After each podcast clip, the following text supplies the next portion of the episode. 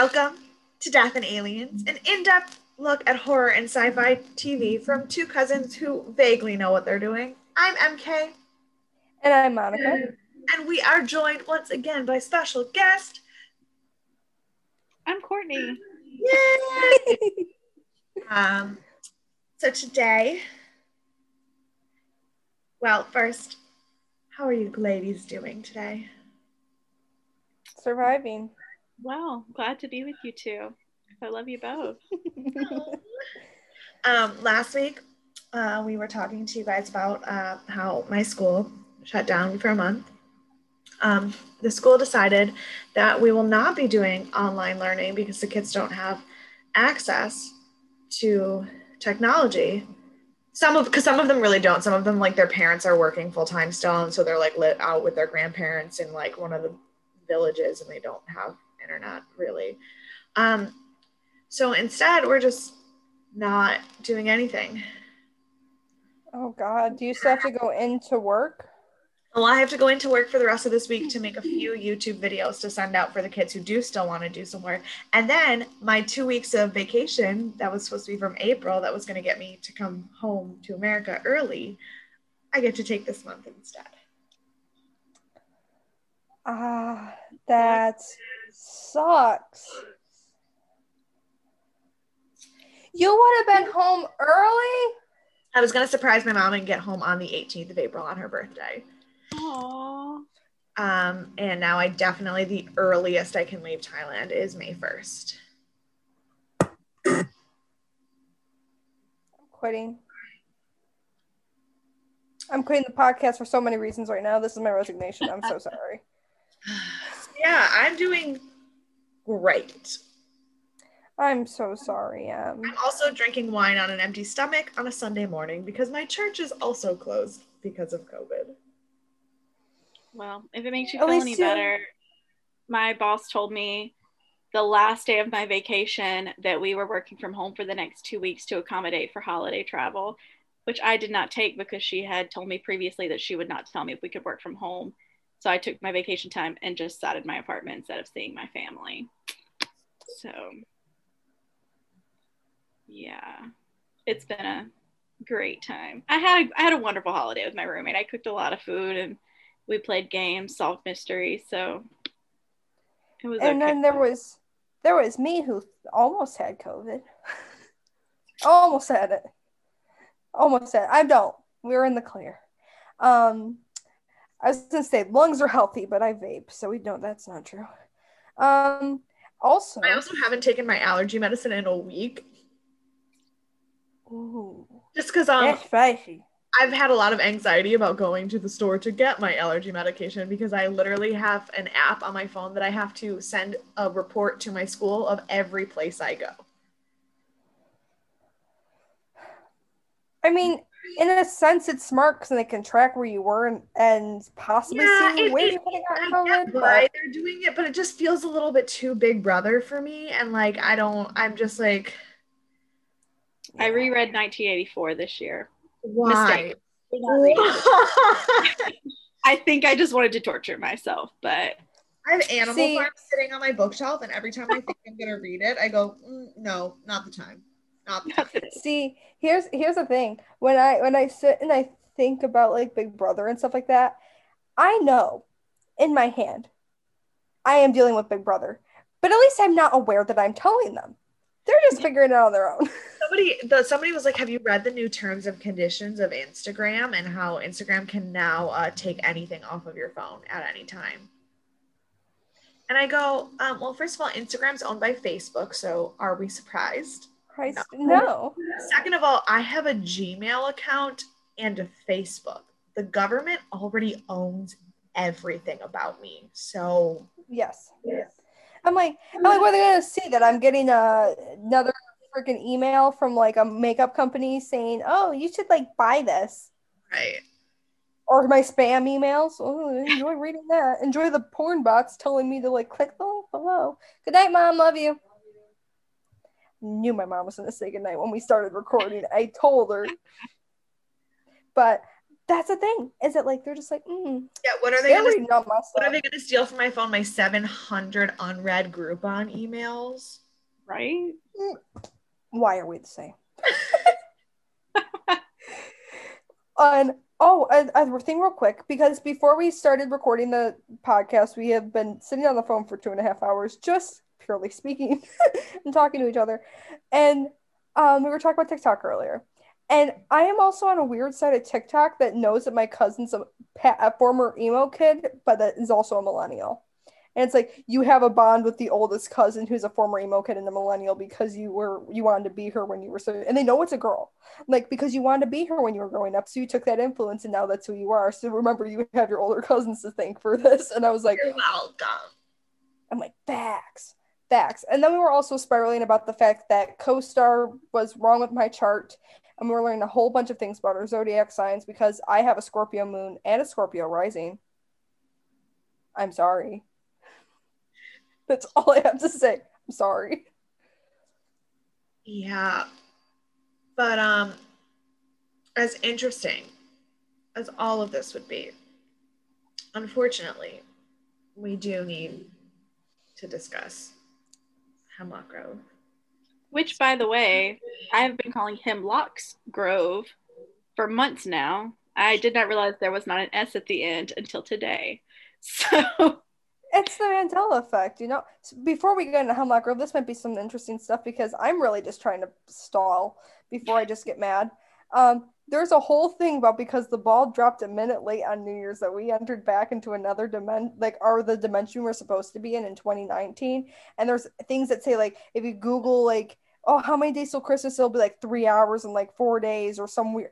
And there's like a Christmas countdown filter that's like all messed up on TikTok. There's a whole thing, and it makes me very existential, and I get scared. Okay. TikTok also started the rumor that Kanye West cheated on Kim Kardashian with Jeffree Star. So let's not trust TikTok.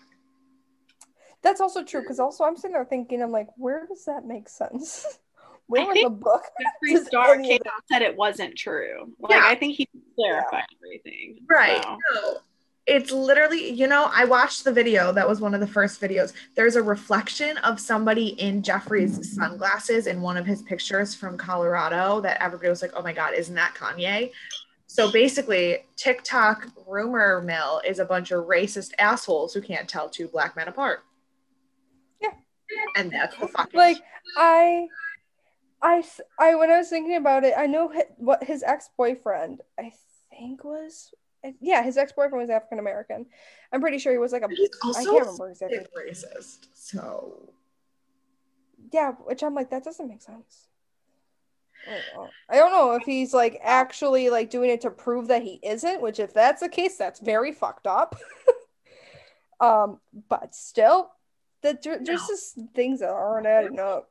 is just a mess. Oh, but I saw, sorry, we were talking about the mandala effect and TikTok. I saw a mandala effect TikTok video that I actually, it spoke to me on a personal level. And it was about the fact that we shouldn't even be calling this a mandala effect. Because really, the whole idea of the mandala effect is that when Nelson Mandela died, a bunch of people were like, holy shit, he died in prison. How is he dying now? And it's this whole idea of the shared memory of him dying in prison. But here's the tea. Um, after he got out of prison, he became the president of South Africa. After he got out of prison. So the Mandela effect is basically just the combined stupidity of Americans who don't know shit about world politics. Politics. Yeah. It's I've not been a listening shared to- memory. It's not a shared memory. It's a shared stupidity. I've See, been listening I to Born a Crime by Trevor Noah, and he like in one of his earliest chapters, he's he's talking about Nel- Nelson Mandela, and I was like, you know, this makes sense. America just doesn't know anything. Yeah. So It- it- yeah, it but here's the thing: is like I knew he was, I knew he became the president of South Africa, but I was like, I thought that happened before he went went into prison for some reason, and I don't know why, but it makes a lot more It- it sense that wouldn't happened afterwards. He was in prison for protesting apartheid. He couldn't have been the president during apartheid. That's when I was sitting there thinking, I'm like, that wouldn't make sense. But that's just what I'd always thought. um, I do believe that the Berenstein Bears used to be spelled a different way. That one really messes me up. I agree. But, but the rest of them, I just think people are dumb. Also, so. there's also the Fruit Loops one that was talked Hmm. about recently, that one gets it's F R O O T was spelled Fruit Loops. Yeah. But Mhm. then they searched it up and they're like, no, it's always been F R U I, like Fruit Loops, like actual No, fruit. It's always been the double. Oh, Yeah. but then and then if you like looked it up, that like there used to be pictures of the box spelled Fruit Loop, But I can and now imagine, it's back to F R O O T or whatever. I can imagine that that has something to do with um branding and also Photoshop. Yeah. So I was like, that's weird because I know it's spelled F R O O T. Because the only one that I genuinely like don't know if I believe how it happened is the Berenstain Bears because I have my own memories. Like I'm not trusting an image Oh. that I oh. googled. I'm trying to remember my own memory. I picture myself sitting in a Borders in the middle of the mall in Monroe, sitting on the floor because God knows why that was probably not smart. Sitting on the floor reading Berenstein Bears, like in the middle of Borders. So I remember that. Yeah. yeah, that one. And me. the theme song, it's not Berenstain. They sang Berenstain Bears yeah, in a little country twangy accent. It was not Berenstain, Berenstein. Nobody even now nobody says Berenstain though. That just right. that might be how it's spelled, but nobody says that. Uh, It's the Berenstain Bears. hmm It has been, always will be. But you want to be a really cool Mandela effect? We had a shared collective memory of forgetting that Hemlock Grove was even a fucking show.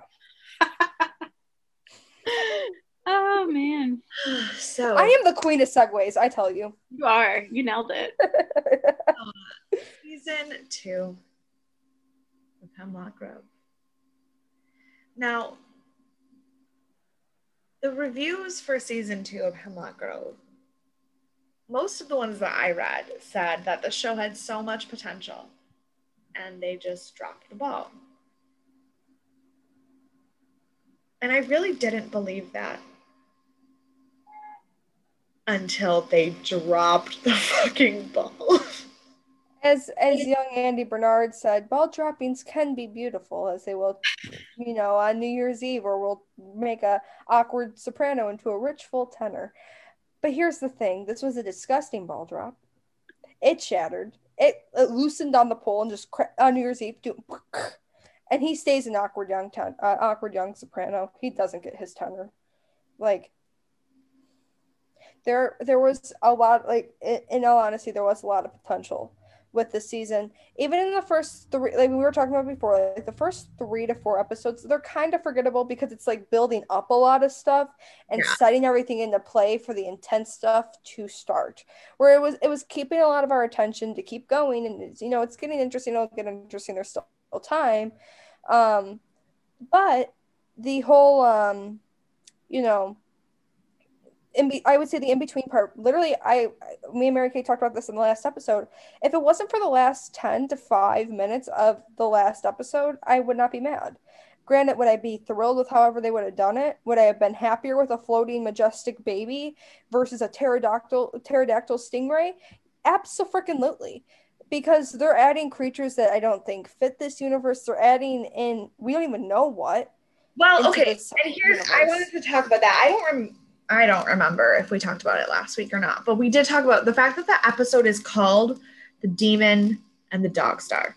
So it's not an alien; it's a demon, which does fit the world of Hemlock Grove, um, in the sense that like it's always been about this weird religious cult and the like his the myth- mythological lore of these creatures, and there's been a lot of religion in it since day one. So having it be a demon does make sense.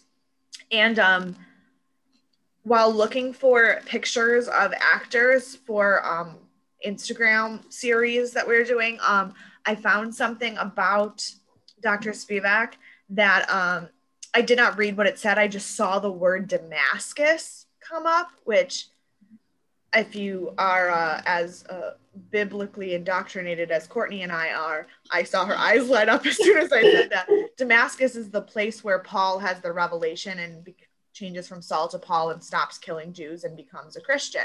So, like, kind of a big deal in religion is the city of Damascus.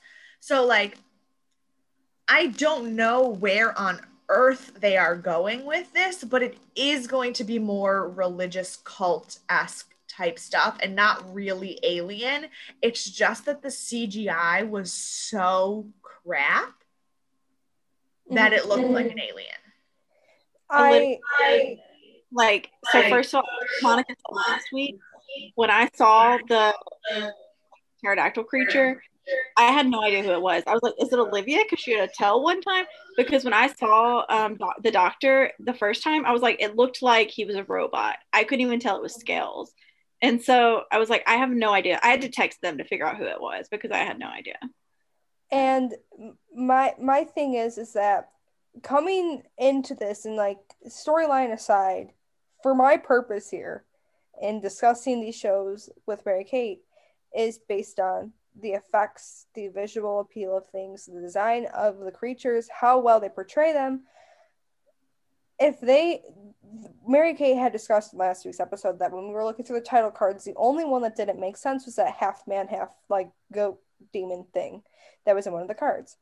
Why not take that imagery when basically every other card that you took was almost an der- exact derivative of each of those cards in the scenes of the show and not in place that like you could have given him wings and pterodactyl like a like a monstrous claw but i think making him be more horse like where he was like bottom part like goat and he had ram horns and he had wings Yeah, i think like doing the tail thing was what really threw it off for me. Yeah.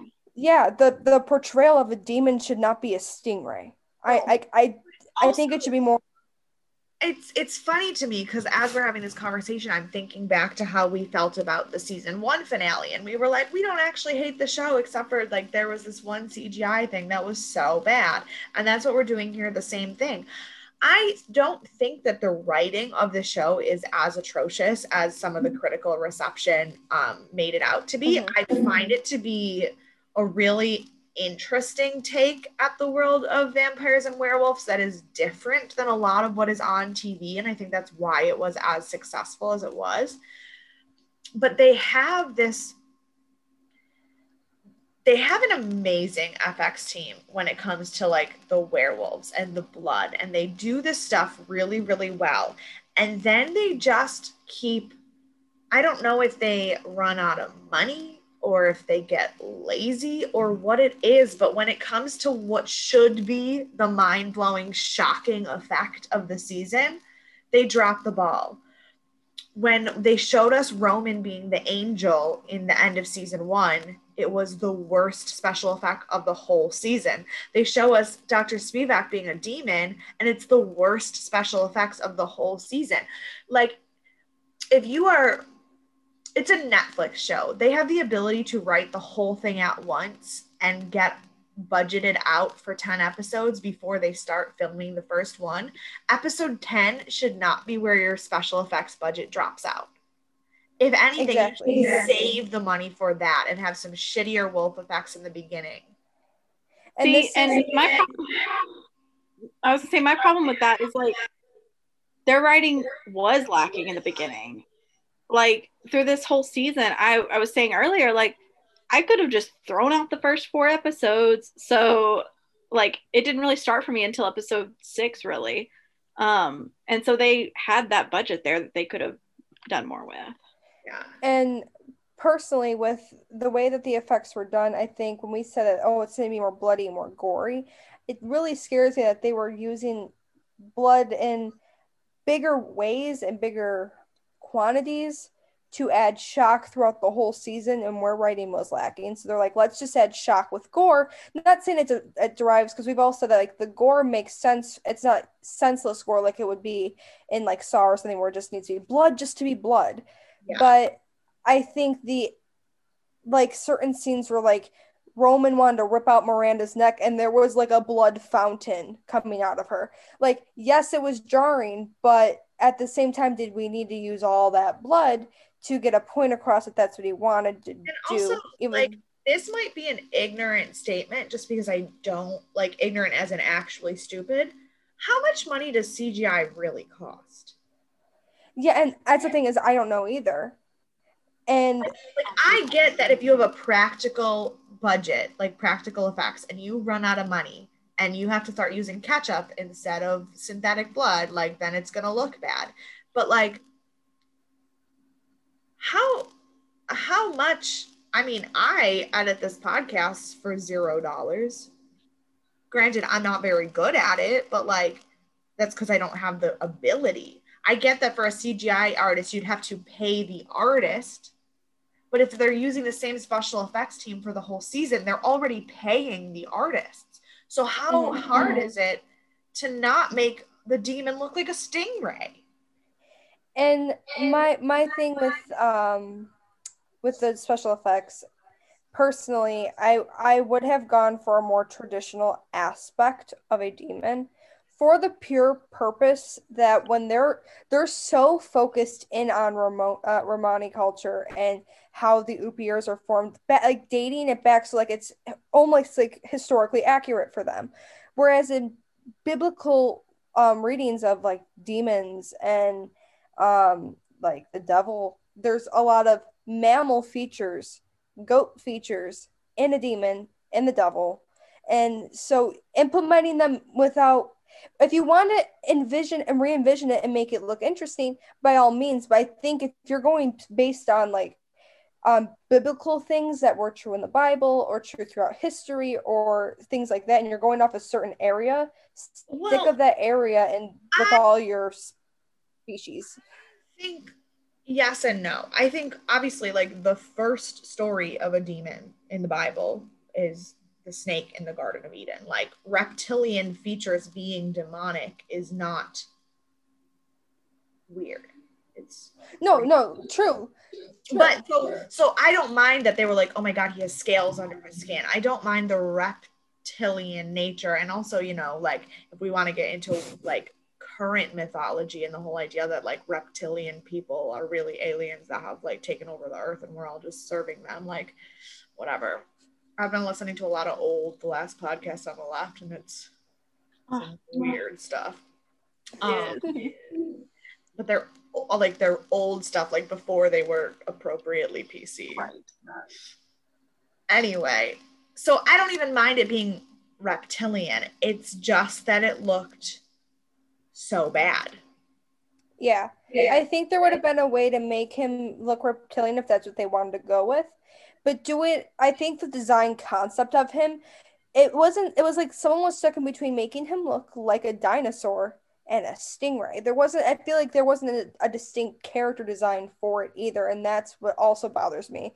And that's why i think it's reading less demonic and more alien-esque is because he has um, they're more soft features like a stingray with the flat things around his face and the tail and the only sharp things he has are his claws.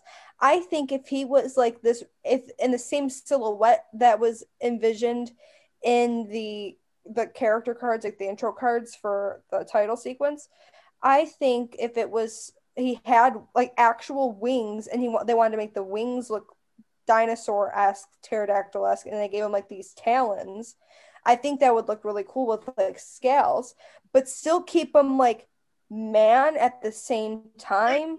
I think the thing of it was really the face that messed me up because like if you yeah. were gonna have him be completely demon, no human, fine. If you were gonna still have an actual mm-hmm. face, human face on the demon, fine, but it was the weird, it was the shitty CGI of the way they did the face on the body. And that's the way we have to like would look have to look at something and go, is it worth going changing the character design to having it be maybe not as extravagant as this as what they really envisioned if they can't pursue it properly or changing the character design to where it can fit being practical with additive CGI effects that won't completely trash it. Mm-hmm. And I think that's where they needed to rein in and go, well, where do we draw the line? Because they're like, no, we want Stingray Man. And so they made Stingray Man and it looked really bad. Like I think the placement of like anatomically, like where this face is coming out from, I'm like, I don't feel like that's where his actual face would be. Like it just the sizing proportions. like so disappointing from a storytelling aspect because like Courtney was saying, we really didn't start the season until probably episode six, but the last half of the season was really good. I don't think we had a lot of bad to say about anything. We were really, mm-hmm. really enjoying it. And now we've spent 25 minutes talking about one moment on the screen because it was so bad that it ruined what could have been a really good episode otherwise. Exactly, because everything storyline wise was adding up so well this season. Things were coming together. Like even Mary Kate, like when we and you were talking about, well, the cult isn't in yet. They're gonna probably have to rush through and come up with some bullshit ending for the cult, or and it's gonna be rushed, and we're gonna get pissed off. But then they didn't. They brought the doctor back in, and we we had had weird feelings about him the whole season, but had never been developed enough. And they did such a good job of being like, this is the arc for next season. See, my problem was they wrote it too slow. Even talking about the cult, like I thought starting at, at like episode six, we were doing really good, and then episode nine hit, and it was written so fast that we jumped into everything, and then we get this demon character at the end. My head was spinning. Like I was like, I don't even really know what happened in episode nine. They could have easily extended it. Exactly, and if you remember, episode nine was the shortest episode of the season, but the most happened in it. There happened. was no reason. If they would have put that extra seven minutes back in the episode and just slowed it down a little bit, granted, I didn't hate episode nine, but giving us that extra time in episode nine would have made episode 10 feel less mm-hmm. stagnant. Yes. And I think my, my, what I have to say is that as frustrating as it was that they were slow, the slow build to the cult, where we were, we were slow for like the first five episodes, six episodes, we really did not know anything about them besides that they were killing children. That's the only thing that we knew. And then from there, we were getting small bits of information, small bits. And then when all the shit happened with Francis, is when here comes the cult. But even with that, we still don't know what the cult wanted. Like we know what they that what they wanted. We know they wanted to kill Nadia. Okay and obviously like well, we're not going to go back into how i feel about them using Byronic poetry to just to do that. But we we know their motivation was to like stop the antichrist or whatever. But like what is the connection between the idea of the antichrist and this baby? What do they know about Upir? what what is what is what what? Like i that's the thing is the the the end goal the we we knew the the ends but not the means. Like we didn't we still don't know why which i'm hoping will come back up in season three but i don't know because they killed everybody. See here's my thing. I don't think nadia is Upir. I think that there is something that she has Upir genes where she can be transformed into an Upir, but I think she is something otherworldly besides that. Um, because her uh, her eyes do something. Well, yeah, her eyes that blue is real real weird, but it's the same shade of blue and the same thing that happens to Shelly's face. Shelly.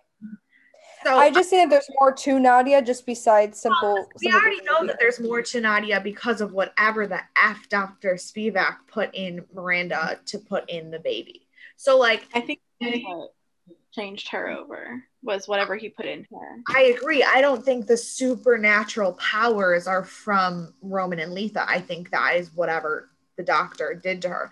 I think that she genetically I think she was Roman's baby who was born in the cult. So she is Upir. Like there's no question about that. That's why she's not dead, to be honest. Because mm-hmm. when Letha died, if that baby hadn't been born in the caul, Olivia would not have let it live. Let's be clear. Um so the baby But wasn't Roman supposed to eat her? No, Roman was supposed to eat the caul, eat the thing around her head that Olivia did to him. To him. Oh. Yeah, no, Roman was never supposed to kill the baby. He was just supposed to bond with it. But because he didn't eat it, is why he had such a hard time bonding with her. Mm-hmm. Which wasn't made very clear in the writing. Yeah. There's a lot of it that only makes sense to me because I spend 18 hours a week talking about the show that I don't think the average viewer would be able to connect the dots with. Like the whole idea of how any of this Upir stuff works is so poorly written, so mm-hmm. vague. Even with the cult, like I didn't pick up on the fact that they were targeting just children whenever until you said it. Like, and I felt like that was pretty clear after you said it, but in the beginning, I had no idea. I was like, I don't know what this cult wants. I was like, even though they were so big in the trailer, I was like, are they just killing random people? Well, so, and that's thing. The trailer made it seem like there was so much more to the cult, but really, this season was about Peter and Roman trying to figure out how to be friends. Yeah. Yeah. I was very upset with that part of the writing because based on the trailer, I, I love a good cult. It's one of my favorite things. And so I was very amped about the season. I was like, it's going to be so much better. I'm going to be in. And then it took six episodes to figure out that there even was really a cult and what they were doing. Like, and for me, I was intrigued by the idea of what is the difference between the cult and the Order of the Dragon because there was very religious symbolism in the cult and blah, blah, blah. And like, how are they connected? The opening of episode was it episode seven or eight where we got the weird Vampire Diaries opening scene with Olivia? Uh, maybe seven. I think that was, or was it? I think that may have been. Which which opening are you talking about? It was the one where Olivia was in France in the 1800s, and I felt like I was watching the Vampire Diaries. Oh, um, oh, I think that was that was probably was seven. It was because eight. it was episode eight. Okay, I just okay. Eight. So it wasn't. It, we literally didn't get any kind of confirmation that they were from the same thing until episode eight. The cult and the order didn't come into play. And Bishop Francis was in one episode this season. Like, Beaumont and his nut squeezer got more airtime than the cult. Yeah. Yeah. And I think it's it's very uh with the whole storytelling aspect, especially of the cult. I think, and it really upsets me because I think the cult basis literally was only to get Peter and Roman to be friends. I don't think there was any other need for that cult because the Order of the Dragon, like them tying it in the cult into the Order of the Dragon, with that with Francis's episode already goes to show I'm like, well, this is just an offshoot of the Order of the Dragon that the Order of the Dragon seems to condone anyway. devil's advocate here. I think because when Dr. Spivak was weirdly talking to the baby, he was talking about the cult and what they wanted to do with her and how he knew she wasn't like a demon and blah blah blah. So the I don't think the cult is gone or at least no, or at least the um the goal of the cult is not gone. Oh no, absolutely not. So hopefully there will be some kind of redemption in the understanding part of it. Like I yes, knew going yes. into this that season 2 and 3 were going to be much more interconnected than season 1 and 2 was. But I just again feel like I if I were watching this in real time, I would not continue. And I actually, yeah. one of my friends who I've talked about on the podcast a lot, that he uh, was the only person I knew who watched the show and enjoyed it. He stopped watching after this episode. He did not finish. He did not watch season three. And the thing that yeah, with Dairy at Dairy Queen with, she did watch season three. She did. Yeah, but she was insane. Well, there you go. My aunt also stopped after season two, so and she watched it when it came out. And I think when me and Mary Kate had talked about this last time, when you have almost 18 months in between a really shitty ending of a show and like you're hopefully getting a season three, like not many people, if, if it ended badly, like you're trying to do this great big plot twist but you're dropping the ball where like not everyone's going to be because it may not be clear to people who aren't sitting there and analyzing the show to discuss it with everyone that Dr. Spivak isn't an alien. Whereas we will know because we've de- deciphered and spoken and talked about it that we're like, oh, it makes sense that he'd be a demon. He's probably a demon. Whereas they're like, that looks like an alien from outer space. Why the hell are we bringing aliens into this shit? and they're like no because it's not and that literally also comes down to character design and then that gets mixed up in between character design and the storytelling and that's where it's not properly but the the two lines of communication aren't melding well that's why i wish he i, I know this sounds stupid but i wish dr spivak was just a little bit more generically demonic if they wanted to go reptilian fine just make it more clearer that you want that because it looks like they didn't want to have a human face on it, but they had to to get the shock value that like, oh my god, Dr. Spivak's this demon thing, this alien thing. Because if it didn't have a face and we were just seeing the stingray tri- triceratops thing in the middle of the sky, um, no one would know what the hell it is. So they had to make it be known that Spivak. So his face had to be there somewhere. And that's why I think they should have went more human-esque with repti- reptilian aspects to him instead of trying to come up with this character design of this more thing where he looked like a piece of stretched Ed Gein skin that was dyed blue with a face superimposed on it. Like it or yeah, Ed Gein, he's the one who made the the lamps out of people, right? Okay, just making sure. Have my serial killers right. I've been watching enough Bailey Sarian to think to at least think that I was correct. Don't worry, we have you. We got you. Thank you so much. Um, no, I, it's just looking. I was looking because um, so season three, when it was when it cut, came out, it was uh advertised as the final chapter. So they knew going into season three, they were only making three seasons. I was just trying to figure out when they were officially confirmed for a season three. Like, did they go into season two also knowing they were making a season three? But I can't find a confirmation yeah, yeah. anywhere on the internet. Yeah. Yeah. So. And I think, like, I think after the finale of season two, that there was going to be nothing after season three.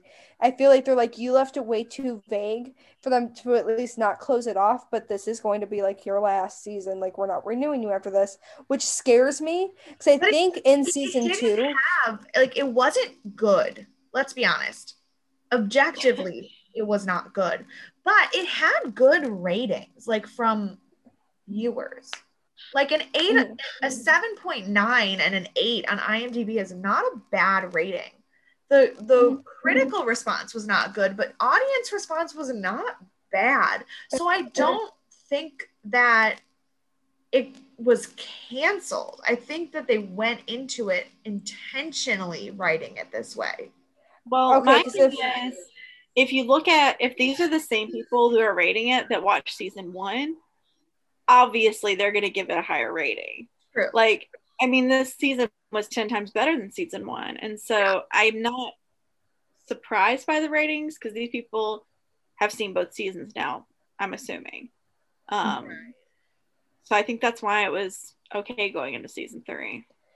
My my con- my concern with it is if it was because they're like, well, the ratings were like high because certain viewers, but then like they tanked at the end of the season and like what or whatever it was I found the date. So the second season premiered on July 11th. On September 2nd, Netflix renewed it for a third and final season. Let me. Okay. But let me link. Yes, day my birthday. Okay. Um,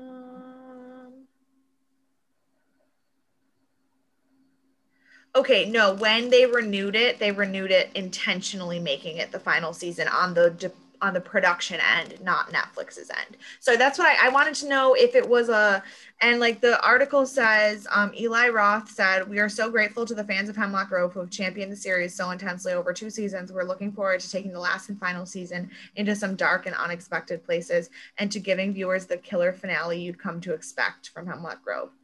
Finale we come to expect, it's going to be trash. trash to expect. See, when I was talking about my concern with it, if it was it got canceled because of ratings or viewings and that so they got told going into this last season, I was terrified that it's going to be rushed and they're going to want to put in all these aspects that they wanted to put in in later seasons into one season and that was my concern but knowing that it's not anymore at least gives me a little bit more hope but see i'm still concerned about that because of how this season was done. It was so slow in the beginning and then it was just rushed at the end. And so I'm like, are they going to do the same thing for season three? Like, where are they going? They don't. They don't have a book to go off of anymore. And so That's true. this season was kind of the test run for season three, and it so let's great. let's read the spoiler-free season three uh, review on the Rotten Tomatoes. Um, they have 33% score for season three. Um, 45% when it comes to audience. So even the audience doesn't like it this time. Um, and there are no critic consensus. None. Um, but let's see what some of the reviews say. Did, okay, all the critics, there are six critic reviews. It did feature some interesting tweaks to the vampire mythos. The catch is, in order to learn about them, you have to watch Hemlock Grove, and I cannot recommend that experience. I concur. Hemlock Grove is a show best known for being bad and strange, and the new season does not disappoint. Yay. Oh, this is a good review. Because Hemlock Grove doesn't even attempt coherence, it's impossible to predict what's coming, making every episode an exhilarating surprise. That's like a backhanded compliment. I love that. What I didn't expect was to walk away feeling disappointed by all of season three, feeling exhausted by Hemlock Grove in general, and wishing I hadn't invested so much time and energy into the series in the first place. Mary Kate. Hemlock Grove time to a podcast. Odd season, but it definitely improved over the course of its final season. Okay. And the last review, consistently ludicrous in the worst way possible, Hemlock Grove slogs through its final hours with the same novel blend of oppressive stupidity and confounding mythology that made the first two seasons such a bore. See, I don't know if I fully agree with the fact that they would call it a bore. I don't think it's boring. I think it has boring times where it's, it's very bored watching it. I have been no. disappointed, Yes. angry, frustrated, but never bored. Yeah, that and the because I think that that critic was more so talking about the lore of like their wolves and their vampires, which I could see why they think it's boring because that there's not enough information to make it exciting enough unless you're sitting and like literally going into hours of analyzing each fucking character. My favorite review might be the one that said it's actually really interesting if you didn't have to watch the show to find out. Yeah, I could get behind that. Like I was telling Mary Kate, my when we were watching the episode that involved the eye stuff, and you probably had heard it on the podcast. I was my boyfriend was watching that episode. That was the first episode of Hemlock Grove. He's actually watched. He actually listens to the podcast. That was confirmed this week. So hi, Cody. Hi, honey. Um, here's me publicly being a simp for my boyfriend on a podcast. Cool. Anyway, um, he watched it for the first time and he has a real big thing with eyes. Like he doesn't like even seeing me like take off my fake eyelashes or do my makeup. He's like, uh-uh, I don't like it. And that poor kid, first time watching Hemlock Grove, he sees needles right in the eye. And he was like, oh my he I think he almost cried. I mean, I think he wanted to cry. I could not watch that scene. Yeah, no, it was very, very uncomfortable. My dad couldn't listen to me talk about that scene. Um, It's rough, very rough. so uh we did this last time. And I guess I mean it would be good to figure out what was the best and worst episode of the season. Let me pull up the episode titles real quick so that I can see what they're called so I'm correct with these statements. I made You notes, know, so I have answers.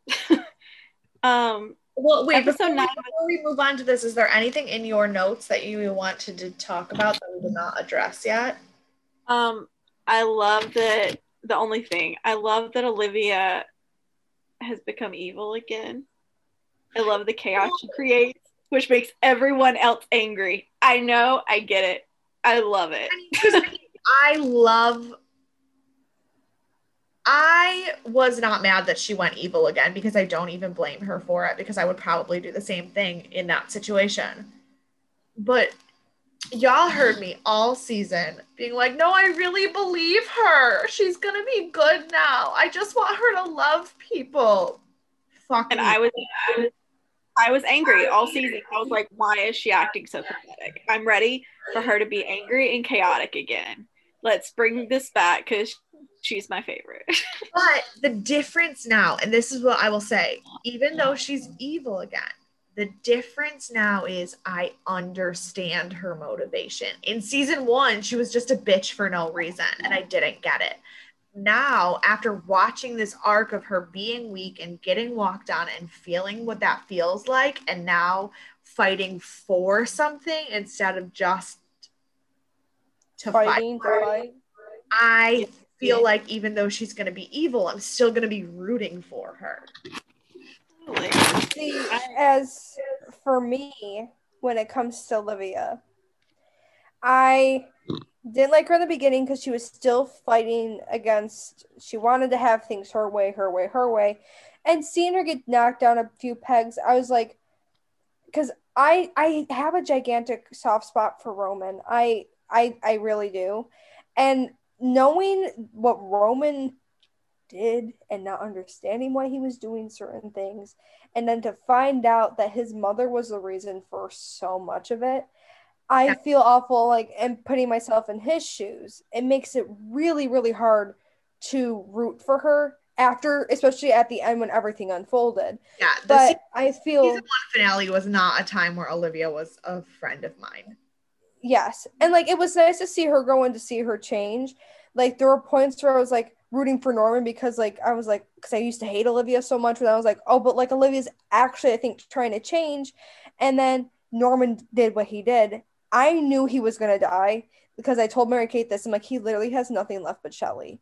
He's going to be a main character that's going to die and he's gonna be a main he character. got real annoying. By the end of that season, at the end of that, by the end of that season, I was ready for him to die because he was just so annoying. Honestly, I the moment that I knew that I didn't care if Ro- or Norman lived anymore was when he went to confront Roman and admitted that he knew he was Roman's dad. Yep. And I was like, well, okay. Fuck you and the horse you rode in on. Like, if you knew that the whole time, you've done nothing for this kid who clearly needs a father. You're a psychologist. You're a psychiatrist. You spend all day watching people and their biggest breakdowns. And here is an 18 year old kid who clearly needs a parent, and you've done nothing for his whole life because you were thinking with your dick. Mm-hmm. And when he was trying to explain it to Roman, and I was like, it's real, it, it- and that's where and my soft spot for Roman comes in. I'm like, I just hate everyone besides Shelley and Peter. Everyone else, fuck off. You hurt my I hate them, but I love their characters. Honestly, I love the chaos. my I, no, the chaos is fun. no, the chaos is great. The chaos is great because the show is just nothing but chaos. Mhm. But I have to say, by the end of season two, I'm not even really like obviously Roman and Peter are still the most important, but like if season three could just be about Pryce and what the fuck is actually going on in his head, Yes. Yes. shit out of that. See, I would also like to say I went through a character development in season two because I went from not trusting Pryce with a single thing he ever said in season one, and now I'm like, I love you, you Elton John motherfucker. Like I love Pryce so much right now because I we got to see like the the excitement and the nurturement nurturing he had for Shelley and the the sass that he was serving Olivia back in, which kind of whooped her ass into shape, which when she was like not Upir anymore and she was like a normal human, he was like, Bitch, you have no sympathy. Stop pretending that you do. Oh my Like, god, the it- amount of time that I was like, this man has been waiting 25 years to say this to her, but was waiting until she wasn't going to be able to throw him across the room with one look. I then love hate Pryce. Like, I feel like he's got a lot of ulterior motives, and there's a lot going on that we don't know about that he's trying to make it selfishly about him. But I also kind of love him for that. But also, That's who, the thing. who in this show doesn't have Oh selfish? my God. Everyone. Everyone. And yeah. see, that's the thing where when it comes to Pryce, that he's one of those characters where I'm like, he is so interchangeable and so he could be one side of a coin and literally within two minutes. Yeah. Like I think he has ulterior motives, but I can see you can see for himself, but you can see where his true selflessness lies in which characters. But I think the only character, I mean, Shelley, notwithstanding, because Shelley is a perfect angel who does nothing wrong ever. But the And only, I kind of hate the only thing, the reason why I hate, I almost want to say I hate Olivia is because of what she took from Shelley. Hmm. Shelley did nothing wrong to Olivia where she had to take Priscilla. I agree. I Priscilla. agree, and I hate that, but I also still blame Norman. See, You're right. I agree that she took it from Shelley, but I I'm not convinced that Shelley was fully in Priscilla. I think if Shelley would have died, she would have been completely gone and Priscilla would not have been It would have Shelley. been more like the Tupac hologram at Coachella than an actual version of Shelley. right. I And think it would have been person already. yeah. Priscilla, she was her own person when Pryce had her brain map and everything, and then he like tricked Shelley into thinking that she wasn't already alive. Right. That was rough to watch. And I think for the thing that um Priscilla was going to be was going to be someone that carried Shelley's mannerisms, had her memories, had her sweet way about her, but was a different person in how she acted. And I think that like I, it was heartbreaking to see Shelley's reaction to being stuck in her own body, but at the end of the day, I think that Shelley is still Shelley because of that. Yep. Yes. Like Shelley is still going to be Shelley. And the thing that irritates me is that, granted, Norman fucked up everything with her life with Norman, but Olivia still could have done things to prove to Shelley and Roman if Yes, she really wanted. Olivia could not have proved anything to Shelley and Roman if she died. And that was Olivia's mm-hmm. thought process. If Norman had the choice to kill her or watch her slowly, painfully decay, and she wasn't going to be able to be a good mom to Roman and Shelley if she was decayed. And she didn't have Norman there to help her. And he was not only like not with her anymore, he was hatefully planning her death. And in that moment, the only thing that she could do to get revenge on Norman and still be a parent to her kids and her grandkid was to live. Mhm. But the thing that irritates me is that she took away the the trust and the gainingness that she was already getting with Shelley back Yep. away in a second. Did she know? I don't think so. I don't think so yet. I think she was tricked by Dr. Chernobyl.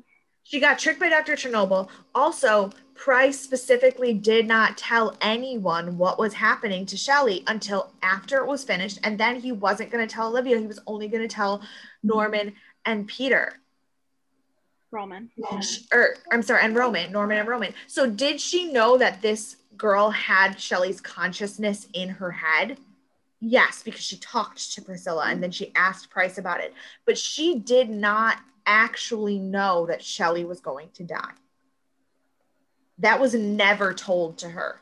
So while it was selfish what she did, it wasn't like she went into it knowing if I do this, I will fuck up my daughter's life. That is also And fair. that's that and that's where I'm giving her a little bit of grace because if she had known all of the details, it would be really shitty. But she didn't have all the information and she had eight different people lying to her in different to her. I don't think she fully turned back until she killed Priscilla. So I don't. I think even before then, she was still wanting the best for Shelley, for Roman, for you know the people she had connected with. Even now, in her evil, angry state, she doesn't want the best for them. yeah, She, I mean, she wants her grandchild because she knows she doesn't know that Roman didn't finish the treatment. Yes, he does. Yes, she does. No, she doesn't. Mary Kay, yes, she does because when she came into Pryce's office, she's like, "Well, you'd be good to know your son ran out because he's still a beer. He's carrying your genes." She knows he's still. Oh, wait, wait, wait. I'm sorry. I forgot about that scene. I forgot about that scene. I was thinking that she didn't know, but no, but she still wants, she knows that Roman doesn't Won't want change to become Upir. And in her, But I, uh, I, and her, and here's the thing granted, she's not nice. No one's pretending she's a kind, loving, bake your grandkids cookies kind of person. But you have to remember that she doesn't necessarily have to follow the same moral compass that we do. Right. Right. She um in her mind the best life for someone is to live forever. And if this baby is never brought into this world that she lives in, lives a what did she say? A useless human life that wasn't even worth being born for. Then all of the things that she did and all of the at, ca- pain she caused between her and Roman was for nothing. And, And- like, I, I was gonna say, jumping back a bit, like, I will say that was one of the reasons that I was a little bummed Lynda left this season, which feels like it was a whole different season because I thought that Lynda and Olivia were gonna come together like they had in the last season to kind of help Peter and Roman along. And so I was really bummed about that because like she's gonna this is how she's gonna grow, this is how she's gonna progress, and she's gonna help Roman and Peter's also gonna be helped. But then Lynda left and I was like, well, this is a bummer. But I think Destiny kind of took Lynda's place in terms of character development this season. Like she was Peter's North Star in a way that like um Lynda had been before, except that she's not really motherly.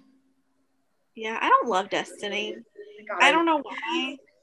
But I hated, I hated Destiny in the first season. Every episode she was in, I was like, she's so useless. But in this season, I don't know. She's just I think I was fine in the first season because she was useless. Um, but this season, I was like, she's in the way now, and I just I'd like her to just kind of take a step back. If she could just grab Miranda's hand and they could run off into the sunset and leave Peter and Roman alone, everything would be better. every time Destiny like shit talked somebody or like messed something up, I was like, yes, yes.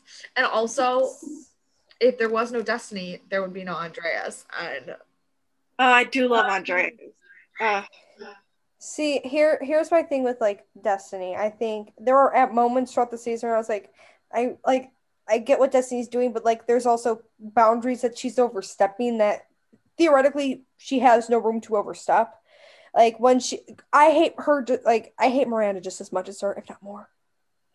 Like, but like when she went to Roman's house to tell her that she was a bitch and that she needed to leave for the second time that day, I was like, okay, she got it the first time. You don't need to keep hammering it in. Even though now looking back at it, I'm like, yeah, fuck Miranda. But um, if you are ever dating someone who's as shitty as Miranda, I guarantee you I will be Destiny all up in that shit. I will tell them to get the fuck out every time I can. that was like the one time I was okay with Destiny. Remember, like, no, no. no, no, no. Remember, for the last three years, I have not lived in America. I was gonna say, you are you were Destiny from Thailand when you could be. I wasn't there. I was getting secondhand information at every turn. And secondhand Oh, yeah. information from rose colored glasses of wanting everything to be okay. And second information from people who defend the shitty behaviors Right. So I didn't have a chance. to be Destiny.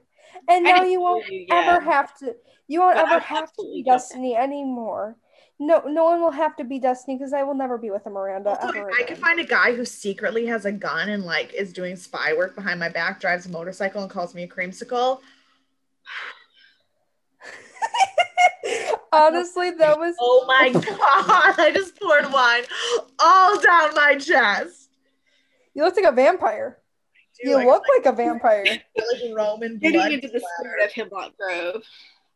Woo! She really said it's. it's she's Sorry, like, I we're, just got I'm doing special effects. About Andreas. She, you said we're. Do- I'm doing the special effects this time. I am the vampire. No, but I get it. I get it. like honestly, I think when one of the most iconic moments of season two was when Andreas had a silencer on his gun, shot Testicle Man in the back of the head, and said, "Sup, Creamsicle?" And I was like, my favorite, but my favorite was uh, why do you have a silencer on your gun? No, no, no. Why do you have a gun? have a gun?" I thought that was Roman at first who shot him, and I was like, "Where did Roman get a gun?" And then Andreas came out. I was like, "Ah, that's ah, that's it." literally, literally, I think my only note for that moment when he came, I just says Andreas, my one true love. and also, okay, can we start Everyone Hates Miranda hour just for a quick second? Ugh. Please. Everyone, I want everyone. It's going to be a new little fun game because we know we're going to have hate Miranda moments next season when we do this. Um, I want everyone to pick their least favorite moment that Miranda had this season, and trust me, I know it's going to be very, very hard. Here's the thing, I don't like Miranda, but y'all hate her at a level that I cannot get to. No, you don't have to hate her. Just Me and pick a- Monica hate the same characters the same. We hated Christina together, and now we hate Miranda together. It's just it's just a thing we do. It's a Um, thing. I just, I think my biggest problem with Miranda is that I'm a little bit jealous of this threesome that she had that I did not get to have. Yeah. She, I honestly, uh, if if I gotta say something real quick, uh, I honestly don't think there was much of her involved. See, that's the thing. I agree. I'm like that can't have been fun for her. Like Miranda was, pro- she probably was like ended up being cuckolded by the end of the night. Like, Yes. like, like she might have been in the middle of the bed, but she was not in the middle of that double decker sandwich. No, no, no. She You're said, right. "I'm that piece of tomato you take off of the sandwich and leave on the side." like Miranda, was, like she probably they probably like had her in there for a beginning, like helped her out real quick, and then it was just like an excuse for Peter and Roman to just be together, and then classified it as a threesome. Yeah. Because I think so. I want that. Um, Pause. I really do need to go change my shirt. Also, I only read the critic responses, not the audience responses when I read those, but I really just want to read this one one star review.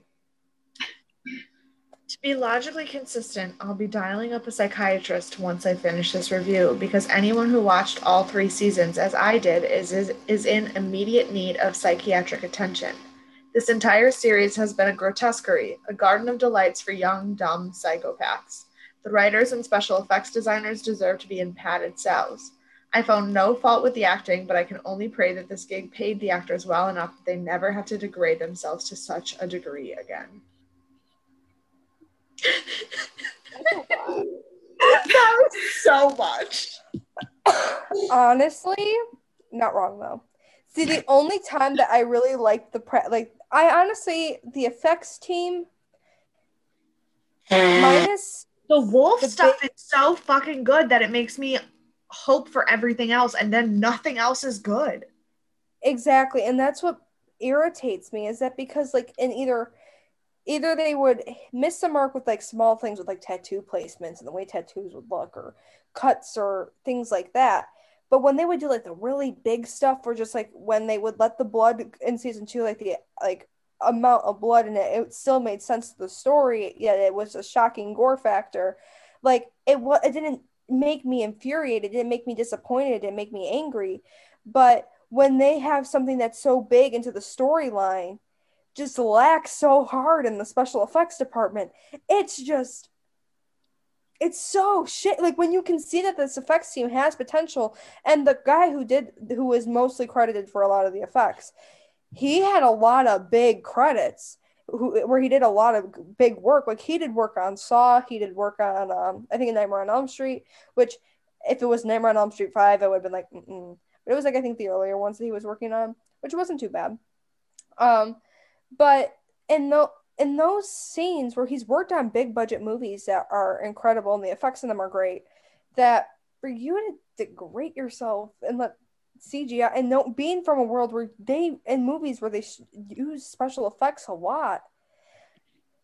And like the me and Mary Kate were more pissed off. We're, we're more pissed off about this season finale's special effect and the way of how it was CGI together and how they could have gone a different route with it and change the character design. Whereas with Roman's angel face, they could have simply just had him standing there backlit and a light shining on his face where CGI was not literally not needed. Like you could have spent zero dollars to not do that. Like you put more money into CGI in the shot than just practically doing it.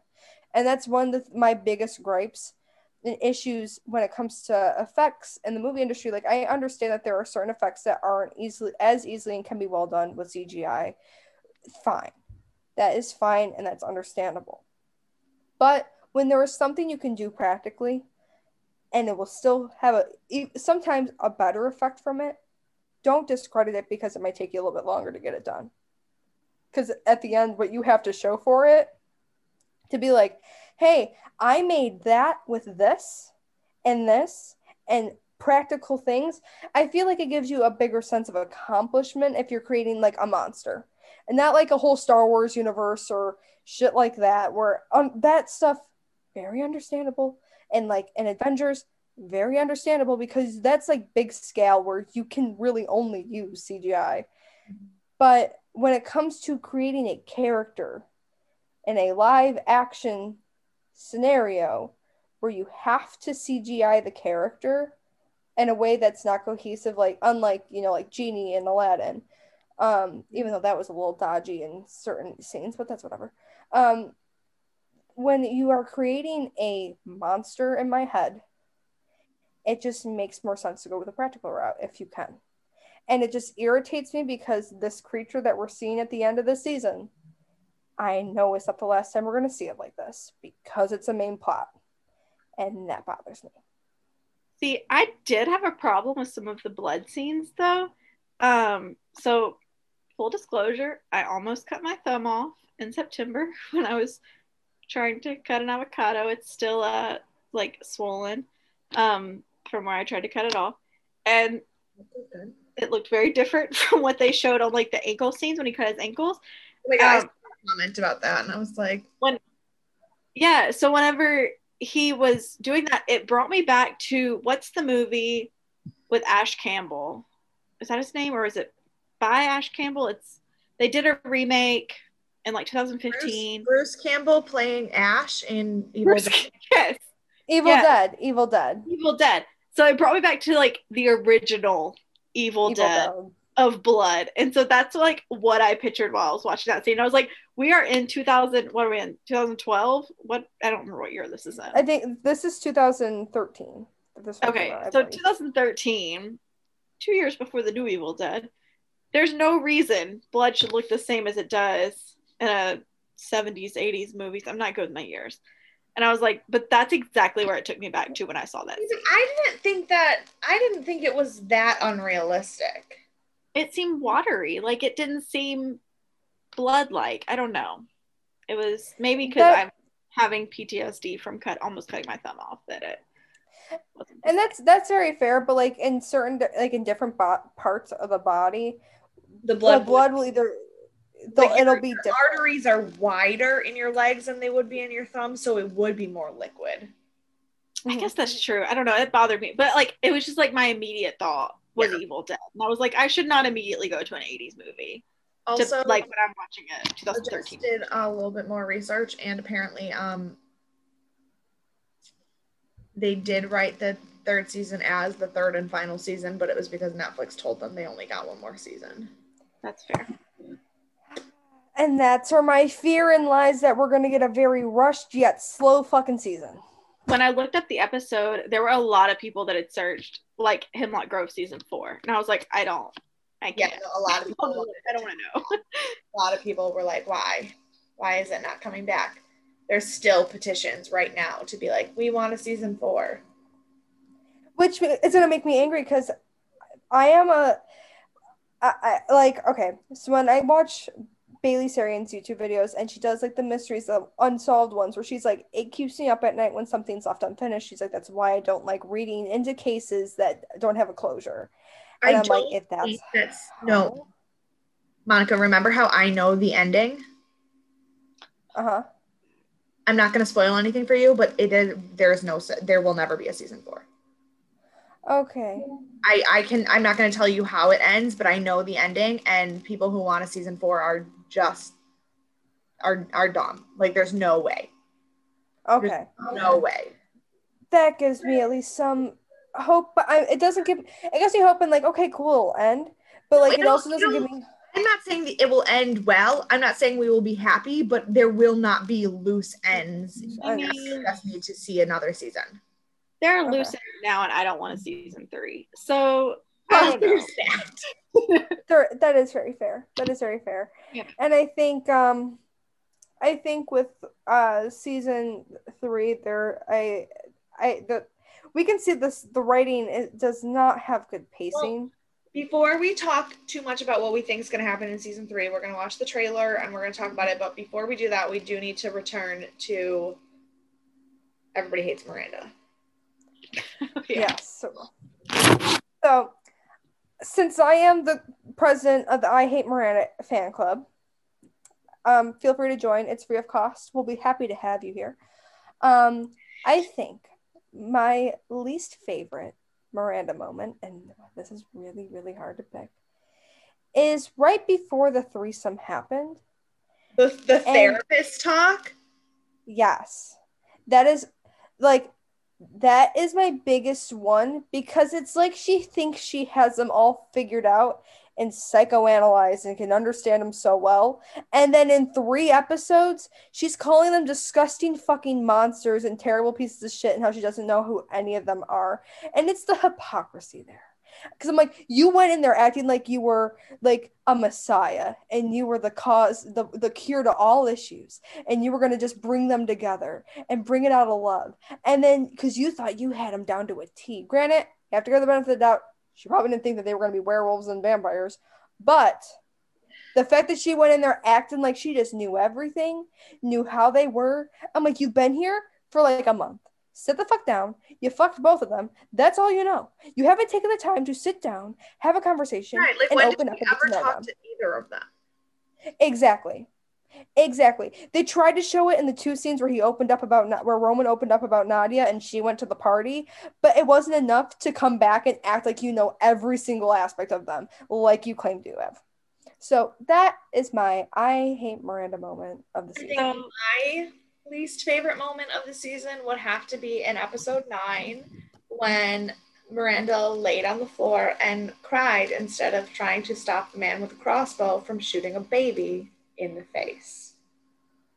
That is also very good. That is also very good. Because I know that even if she had thrown herself in front of the bow, he might have killed her and then also the baby. But like, At least she would have tried. Not a big loss. like if they killed you first, then you can't stop them from killing the baby. If you lay there and watch it happen, you let that baby die. Yes. yes. So um, I'm just self-appointing myself as the uh, VP of this club. Um, I am split between two scenes. The one that Mary Kate has just described for you is definitely in my top two, and the other one where she thinks the answer is to take the baby away from everyone that it knows. I was Yes. like, I don't. I get that you're feeding it, You mean you mean kidnapping people isn't isn't healthy? kidnapping's not on my list of things that are okay. Honestly, Also, the fact that she even followed them and then saw them bloody in the woods and didn't like she didn't even know what happened. She just saw them laying bloody in the woods and was like, "Oh, well, in that case, I'll kidnap a baby." I wish she would have been run off the road and just died in season in episode what was it four? I wish that was the end of her. Oh, that was the first episode. Yeah. No, that was episode four. You want I I made it what was it? Maybe it was episode two. It was two. I wrote Miranda in big letters. And then I put uh oh and then I just described it. But yeah, that was when Miranda came was episode two. That's when I don't know if that's when she started two? talking or if she was off the road in the last one at the end. Oh wait, it may have been at the end of episode one, starting into season two. It may have been in that that end of the first episode because she ends up knocking down Roman's door at the end of episode one, and then it carries into season two. Right. season two, episode two. So no, like she's right. But here, Uh, my no, but the time that we actually see her, it is in it is in episode two. Episode two. Because I my note says, "Yo, why does this dude want to kill Miranda?" I Yeah. I understand that. I also would like to kill her, so I Well, understand. yes, honestly, I'm gonna tell you. In the first episode she was in, I didn't hate her because I was I like, "This girl." Well, like I didn't love her, but in episode the first episode she's in, in episode two, I'm like, I don't know who this girl is. She's like running away from an abusive boyfriend and getting run off the road by some dude in a car mm-hmm. and like getting involved in things that she doesn't understand what she's getting involved in. And like, this is not going to turn out well for her. But I was concerned for her. But then, as time went on, she made every dumb decision you could ever make. And I started to Here's- realize no wonder her boyfriend hit her. Jesus. See, he, I feel like each one, uh, each moment we had described were probably the top three moments that were the most intolerable of the season, because, and then there was like the whole she never knew how to stay placed. Like Miranda is the toddler, Nadia is more um, inept to you know stay safe over Miranda. And it just makes me Um, so mad because I, I really liked her in the beginning. You guys remember when like I was so excited when she was like calling Roman a Byronic hero and petting the horse and like I really liked her. You know when I oh man, I just realized a personality flaw in myself. I figured out the moment I hated her. When she said she was a vegan.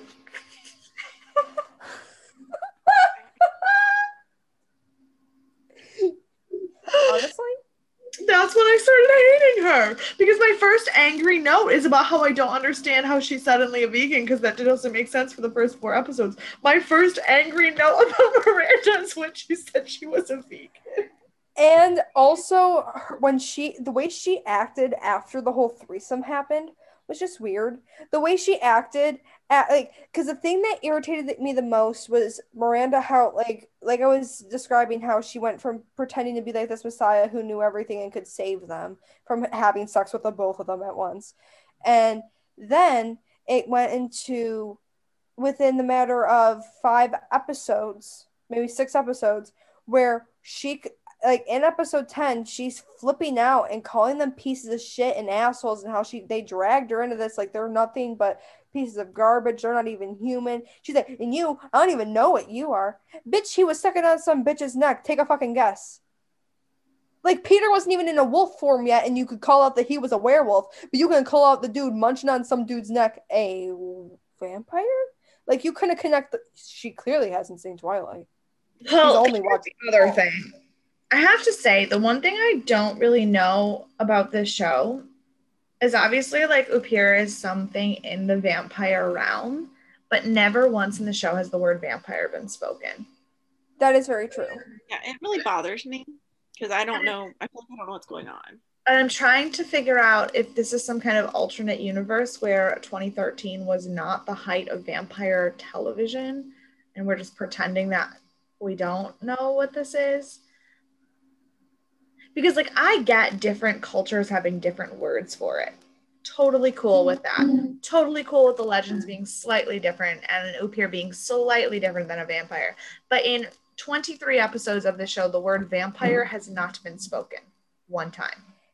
and where you would think that in like, like, um, maybe movie three of Twilight. Is that right? Mhm. 2014. No, the la- no, the fifth movie came out in 2014. Right. Oh, yeah. I thought there was five. no no no it wasn't 2014 it was 2013 it was my i was it was my i remember this it was my seventh No, no, no, you're right. You're right. It was 2013 because it came out while Brent and I were still together, but he saw it without me, and that's when I knew we weren't going to last forever. I saw it with my mom while I was in college. yeah because i saw it when i was uh, because i was in eighth grade because I remember that was when I had my iPhone, my first phone was in eighth grade, and I had it my as my little wallpaper. Yeah, no, Brent nice. saw Breaking Dawn Part Two without me, and that's when I knew we weren't gonna last. My ex saw a Harry Potter movie without me, and I knew that's when we weren't gonna last. So I went and saw Star Wars without my ex, and that's when I knew I didn't give a shit about him. Um, that's the decider. yeah. So yeah, Miranda, she's awful. Piece of Yeah. shit. Now, Now, are you ready to watch this trailer and be oh, get blue balled for something good, and then for it to not be that? Absolutely. I- We'll get I'm very nervous. I'm scared too. I really don't know what to expect with this Scared. season. Fearless audiences only. Bad things happen to the people that mean most to us. What's wrong with me? If there is a cure, I'll find it. My people are dead. I want to know why. Us against the world. Finding Nadia is the only thing that matters. Is there something you want to tell me?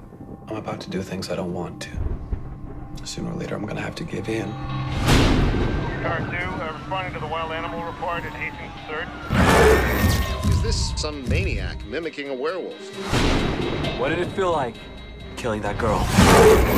The Godfreys are very protective of the Institute's fortunes. You are hungry, aren't you? Your hunger will only grow deeper. Gypsies kept telling me to pay attention to the dreams, and I didn't. Run before it's too late for you. I would give anything! Not to be your son. I want to be human. Your granddaughter is the key to the survival of your lineage.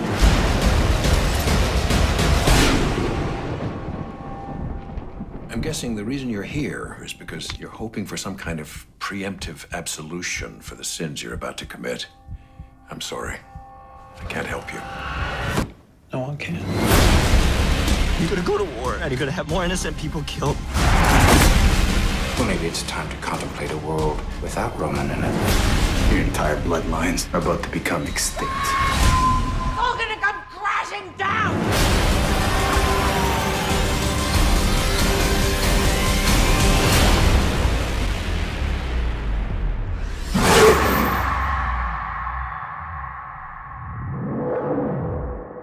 I'm gonna say this, I'm gonna be looking real fucking sexy. so this is not a good thing Ooh. to say out. Sorry, hold on. It started playing again. Let's stop that. So um this is not a good thing to say out loud, but which which scar scar is he? Alexander? Bill. No, he's Bill. Bill. Bill. I don't know which one's which. Um, so maybe very attracted to him. I am not attracted to him on a normal day. I don't know if it was the religious aspect. I don't know. It uh him, him in the confession booth being like, no one can help me. I was like, Yeah. yeah, I don't know. yes. Or the toxicity. I Hair, his his his hair this season, his little like cocky little no no. I can't. So the thing is, I find him attractive, but also I spend a lot of time trying to get images for like the podcast and stuff like that. And so I spend a lot of time like Google searching his name or like Pinterest searching his name, which unfortunately means I spend a lot of time looking at Pennywise pictures, which does not help my anxiety at all. so my my one positive about this show now is that it's made Bill Skarsgård attractive to me. That is what has come out of this show. Honestly, that trailer looked bomb. and you want to know what? It's gonna fucking suck. No. They've done that with every season. But also, I really like how much Destiny was in the trailer. Same, but you want to know what also really scares me? Looks like Destiny is um in some shit. I don't like that. And also, she's gonna get. No, I refuse to let if that fucking happens. I am killing the writers of the show because she gets engaged to Andreas, the fucking creamsicle man, and that the gun silencer man. And if Miranda, I Miranda was in there for one split second. Nadia's like a fucking toddler now, and Miranda needs to get her head bashed in. But yeah, you know, Nadia's like aged like five years since the you know finale. who else was looking real fine in that trailer? Pryce. Pryce. They said let's have all the men grow out their hair so they have a 19 like a uh, not 19 a 2008 emo fringe a slight one. Right. when he's got the swoop Also- and he's playing the drums for some reason, I was like, And It- um doesn't it? so we're throwing blood at Shelley now too. yeah, that was aggressive. That was aggressive, and my heart hurt. Scary mess. Not about But that. here's the thing, so it obviously shows that she's leaving um she's obviously leaving the White Tower and people know She's like gonna alive now. deal with whatever it is that she has to deal with for being the. And um, Shelley uh, apparently is gonna strangle Olivia. Look, if that happens, that happens. Yeah, I'm- Kind I of don't. wouldn't- Bl- I I be I really it. don't blame her. I really. Also, If what the she F goes out happening? dying by Shelley, What is about to happen to Olivia? I think that would be my favorite way for her to go out. honestly, yeah. If Olivia, But like no, dying that because that weird blood, that weird blood poisoning that is happening to Olivia. So she's on that table in the beginning of it, and so Yeah. I think he's getting Pryce And then they show her, they show her like pulling down her shirt, and there's like her veins are black, and Pryce Um, is like, Pryce is like Um, I whatever, have- whatever. If there's a cure for whatever this is, I'll find it. I have theory because I don't think Priscilla was going to be the full cure for her to get her back her upierism. I think it was kickstarting it, but I think that there was, should have been a second step to it, and there wasn't a second step made yet because Dr. Chernobyl was a dumb, stupid fucking bitch. Well, who yeah, but literally also just Dr. there to piss Chernobyl everyone off. may or I may not think- still be a liar. I think that Pryce convinces her to get treatment, and he poisons her. That's what I don't think. think so. I think that Pryce is secretly in love with Olivia and the father of Shelley's baby.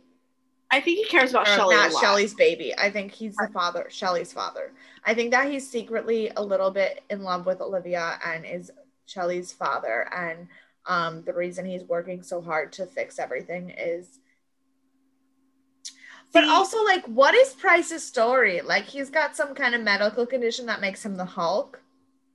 I See, I think that he doesn't love Olivia, but she's his key into the the tower because Norman hated him and Roman hates him. So the only reason he's still there is because Olivia is using him for her treatments and whatnot. And so I honestly- I honestly don't think Roman hates Pryce anymore. I really don't think he hates him. I think he could flip on a switch though, and I think Pryce knows that. I think Pryce knows it's not a safe bet. But and also, Olivia. um, That's fair. because this came up in the finale and then was never really addressed because there was too much other garbage going on. Um, who gets Bishop Francis's shares of the company? The cult? Because Pryce Yeah. wants it to be him. I I think Pryce is going to end up absorbing a majority And if of it. Pryce but Olivia's gonna absorbs the some. bishop's shares between his own shares and the bishop's shares, he might outrank Roman. And then he won't Yeah. need Olivia anymore. And then he won't need Olivia anymore. Yeah. And um, apparently, well, we all know Roman's gonna have to. I think Roman's gonna be like no holds barred this season, and he's just gonna go fucking a Well, because the thing about Roman is, Roman has already proven that he does have a heart. hmm And when you fuck with the people that have his heart, it doesn't really go well for you. Mm, And somebody took Nadia, Yeah. hmm and that's not going to turn out really well. Also, Yeah. Peter doesn't. Peter seems to be in a rough spot in this trailer. It scares me. I think Peter is going to become a Vargulf. I Peter really already- do. Peter already became a Vargulf. Well, No, but like he's. I think he's going to change again, and he's gonna get stuck. but there was there was like eight wolves in this trailer. Who the fuck are these wolves? Where did they come from? Who's killing? He said he said all my kind are dead. Who's killing gypsies and or wolves? I I'm con- that Roman's gonna have to kill Peter. Yeah. When he I approaches think- him, he's like, "How did it feel killing that girl?" I was like, "Oh God." Roman's gonna have to take Peter out because Peter has lost control because he's changed too many times. Wait, no, no, no. When Roman said, "How does it feel killing? How did it feel killing that girl?" That was from the first season when he. Yes, when it he was, but why was it in the trailer? Oh, That was the clip from the, the first season, but it was in the trailer for a reason that I can't talk about because I know how it ends. I think he's gonna have to kill Peter. That's my that's my prediction.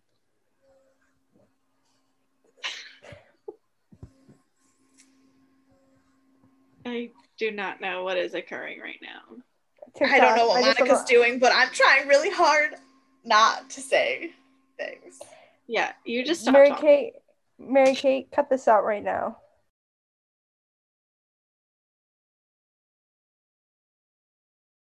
You kick us off. Okay, so um, we're not really sure how season three is gonna go. Um, but next week we will be back with a betweener episode that I think we picked while we're watching.